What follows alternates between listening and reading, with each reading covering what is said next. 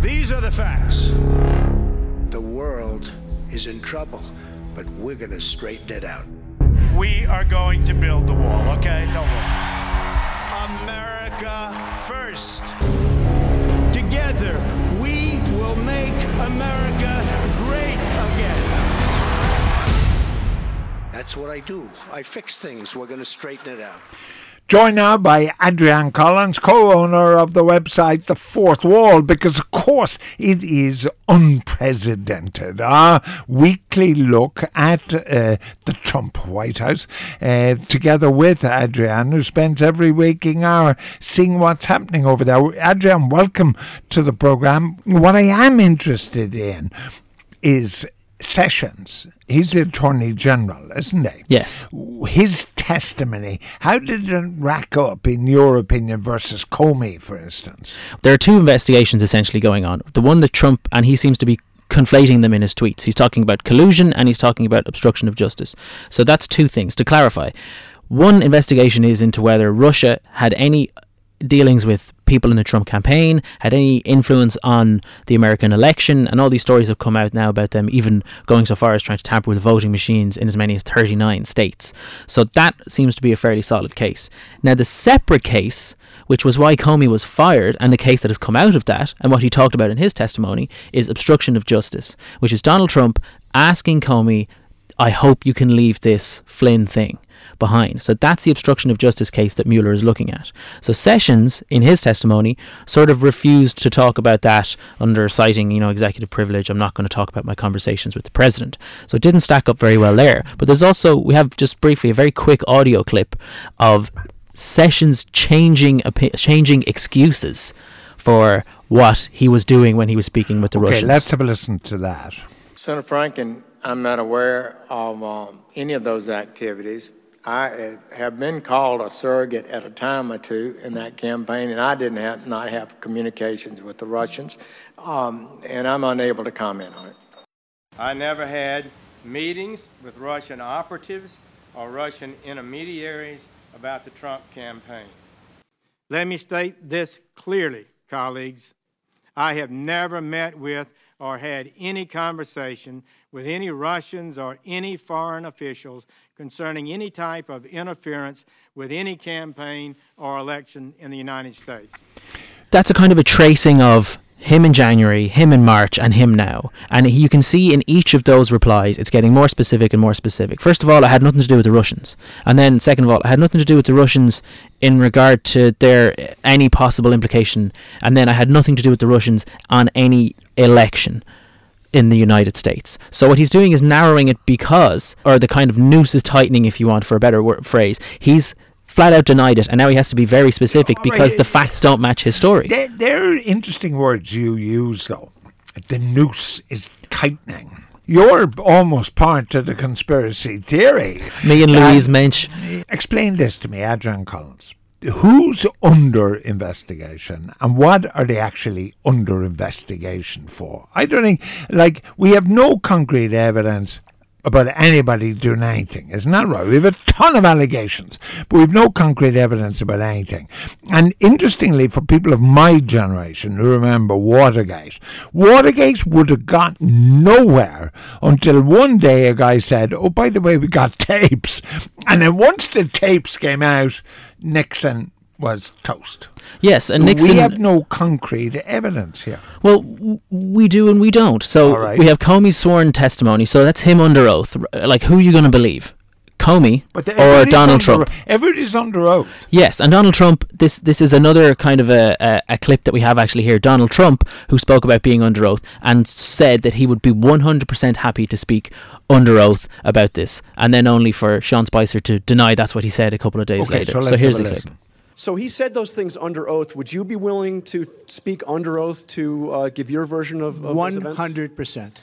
I didn't say under oath. I hardly know the man. I'm not going to say I want you to pledge allegiance. Who would do that? I hardly know the man. It doesn't make sense. He said on Friday that he would be willing to testify under oath. Can you say when he would be willing to do that? Would he be willing to do that before Congress goes into recess? He was actually specifically asked um, whether or not he would talk to uh, Director Mueller, and he made it very clear what his position was. So he's not saying that he would go before Congress. I, I don't know. I've not had a further discussion with that. I know what, exactly what he said on Friday in the Rose Garden is exactly what uh, what he believes. So that's Spicer and Trump trying to narrow down. Again, it's this sort of cleanup operation that Trump causes by his own design. So when he goes out and he speaks about, I'm happy to do this 100, he speaks off the top of his head and he says, 100% happy to do that under oath. And then all of his lawyers and all of his advisors go, that's a really bad idea, don't do that. Or don't tweet that, or whatever it might be. And he creates his own problem. So this whole obstruction of justice thing, as you were asking before, who's under investigation? The Washington Post had a story this week that Donald Trump himself is now under investigation. He wasn't before when he was speaking to Comey, he wasn't involved in that Russia probe.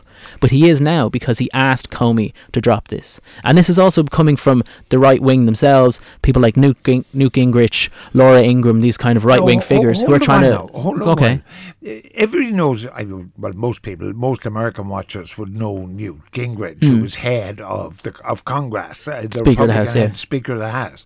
Uh, Laura Ingraham. She's just kind of right wing talk figure who, who gets invited to these. So what are they saying? Are they with Trump or against Trump or where are they? Um, Ingraham has kind of floated back and forth, but the reason that I bring them up is they're now on part of this campaign. The Trump has apparently been thinking about firing Mueller, this special prosecutor who's looking into his obstruction of justice case, because Mueller has started putting a really strong team of specialists and prosecutors together, and now Trump is under the microscope. But can Trump sack him? he can't.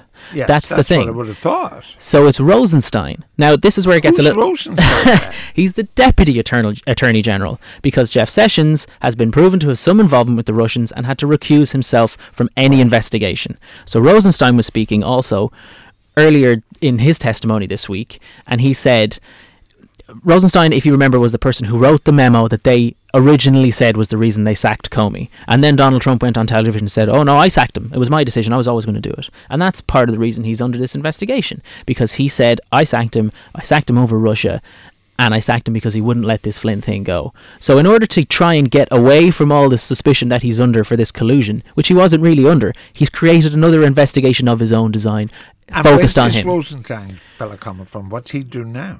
he was speaking to uh, the Senate Intelligence Committee this week as well, essentially saying that partially I think that he's learned his lesson, and secondly that if somebody has to get rid of the special prosecutor, it will have to be him. All right, so we should have a listen to him. Yes. Do you know of any reason for cause to fire Mr. Mueller as of this date?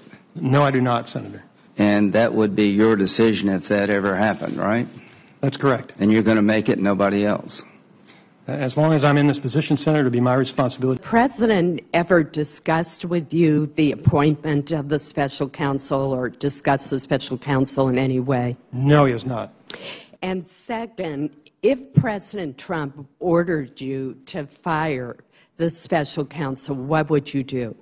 Well, Senator, I'm not going to follow any orders unless I believe those are lawful and appropriate orders. Under the regulation, uh, Special Counsel Mueller may be fired only for good cause, and I am required to put that cause in writing. Uh, and so that's what I would do. I'd, if there were a good cause, I would consider it. If there were not good cause, it wouldn't matter to me what anybody says.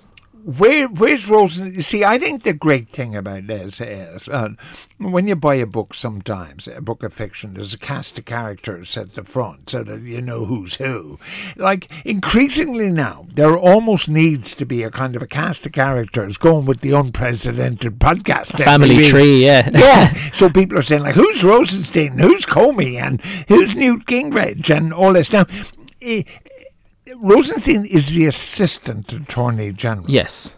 But you think he can fire Mueller then? He would be the only one who could. But he said in that clip, what he said, which was key, was, I feel, list, like kind of reading between the lines of what he said, is, I might have learned my lesson. That if anybody has to fire him, it'll have to be my decision. And if I do have to, that I have to find a reason to do it, I have to have proper cause, and then I have to write it down. And that's what he did for the Comey memo. Now, I'm not 100% sure. He had a sterling reputation. Both sides said Rosenstein's your man. He is really thorough, brilliant, trustworthy character.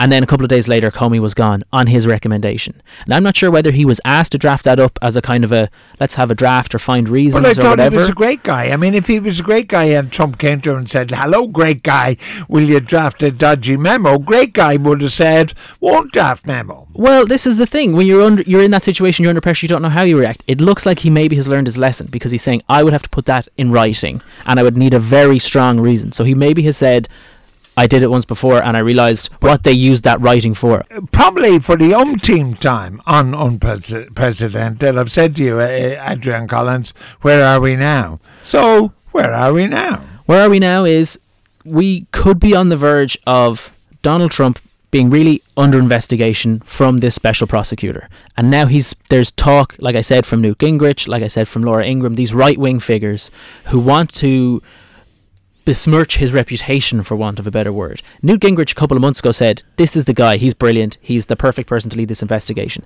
And now he's saying, Oh, he's the head of the deep state, he's this secret agent. So, what we're looking at, the thing to look for in the next couple of weeks is what Trump decides to do with Mueller. If he tries to fire him, if he leans on Rosenstein to try and fire him, that's really bad news for the entire Trump administration because this will be akin to Nixon and the Saturday Night because Massacre. Nixon tended to do, that's all part of the whole Yeah. Nixon story. In fact, the really interesting about thing about this for people who follow this is almost to sort of get out historical precedents from Nixon because we're getting a rerun. We are. in a different way. And I might recommend uh, one of my favourites. Probably uh, you you'll have a go at him now. I know that I've said that, but uh, John Dickerson's Whistle Stop is a good kind of historical book that looks through all the interesting moments in the campaign. There's plenty of good stuff on Watergate anyway. Maybe watch All the President's Men if you haven't in the last while. Well, there you have it. Every week here on Unpresidented with Adrian Collins, who's co-owner of the website The Fourth Wall, and uh, we'll be back next week. But of course, you can get it all on newstalk.com or indeed on iTunes.